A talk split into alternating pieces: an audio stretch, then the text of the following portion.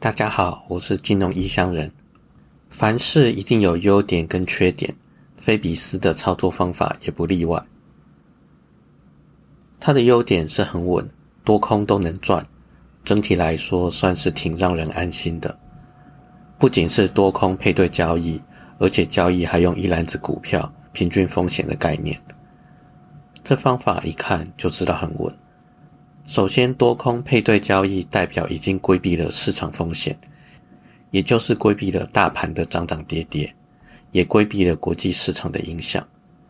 原因是配对交易就是做多体质好的股票，放空同类型体质比较差的股票。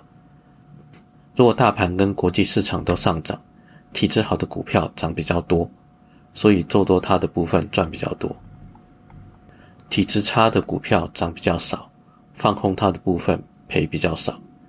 一来一回，虽然赚钱的趴数比买单一体质好的股票少很多，但还是有赚。相反的，如果大盘跟国际市场都崩盘了，体质好的股票跌比较少，做多它就赔比较少；体质差的股票跌比较多，放空它就赚多一点。一来一回也是有小赚。所以说多空都能赚。不过刚刚说的是理论，在实务上会出现一些意外状况或者是麻烦事，这部分有机会再谈。配对交易就是赚两间公司基本面的落差，跟外面市场行情无关，比的就是你基本面功夫做得好不好，扎不扎实。缺点就是要花时间心力认真做基本面的研究，如果研究判断错误就糟糕了。而且配对交易本身赚比较少，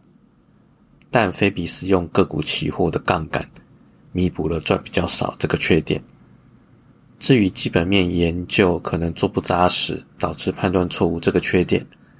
菲比斯则是用一篮子股票的方式去降低单一研究失误对整体资产的波动。配对交易加上一篮子股票基本上是很安全很优秀的策略，但要使用必须要有基本面分析的能力，同时可能要研究好几个产业。只要醒着就要跟追消息，是用时间心力研究换取高胜率。同时这个策略可容纳的资金也很不错，如果资金大到放不下，再多研究一个产业就好。可是这容纳的资金量跟工作量巨大，其实比较适合企业法人雇佣一票员工分摊工作量来使用，而赚到的钱也因为胃纳量够大，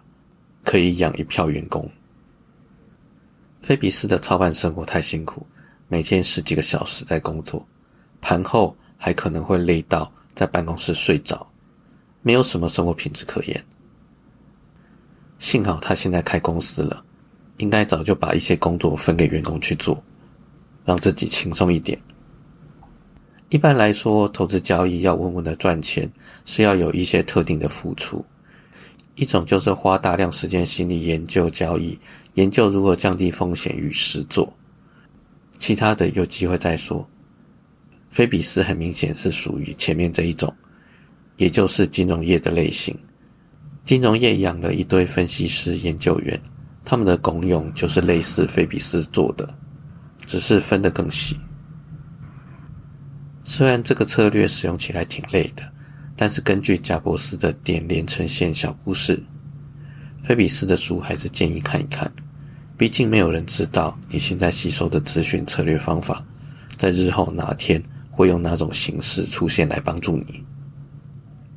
回头来讲菲比斯的核心策略，第一个就是刚刚说的多空配对交易，这个可以透过努力学习来复制。第二个则是实践交易，这就很考验操盘者对实践的敏感度，也可以说是要使用实践交易必须先磨练出敏感度，这就不一定可以复制了。有很多人尝试用时间去交易，结果惨不忍睹，甚至被当作笑话或者是反指标。这是因为实践敏感度没那么好练，除了有天分，还要加上适合的环境以及自己的努力，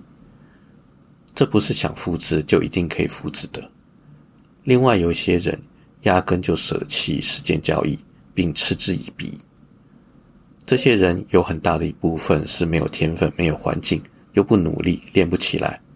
就说时间分析根本不准。所以哪天如果你练起来时间分析了，也尽量只跟够熟的人讨论时间交易，跟不了解你的人聊时间分析，不止浪费时间，还很容易惹一身轻。书本中的第三章就是在讲主题非式思考。他说非式思考是用关联式思考水平面，也就是替代选择，还有垂直面，也就是供应链所组成的十字。这个章节讲了许多例子，而且条理讲出他的思路，洋洋洒洒一百一十三页，就是要让读者读懂他的思考模式。从这也很明显看出，这是基本面分析与时间分析组合而成的。对这一大串例子有兴趣或想要深入研究的，请去看书。菲比斯为了叙述方便，把投资策略的细节分散在各个角落，可是这样很难懂。我把它简单整理为以下的五点：一、按照基本面及产业面为主，技术面与筹码面为辅的方式，找一篮子最近展望好、本益比、股价净值也不高的股票，然后把这一篮子股票做多。第二，用刚刚讲的方式，找一篮子最近展望不好的股票，放空它们，跟第一点展望好的股票组合，形成多空配对。三、追踪并观察标的的趋势是否有改变，包含营收、财报、法说等等。如果没有改变，就在合理获利点到达之前只做加减码。如果展望有变，则不计结果，直接出场。四、配合市场风险调整多空的比例，例如如果最近基本面有疑虑，就要有足够的避险部位。这里指的是刚刚第二点放空一篮子股票，但如果市场趋势正向往上，那避险的部位就要少一些。五、重复以上规则，并留意市场即时动态报告来检视是否新增或者是出清持股，并用营收财报公布时程或股票期货换月的时刻调整投资组合。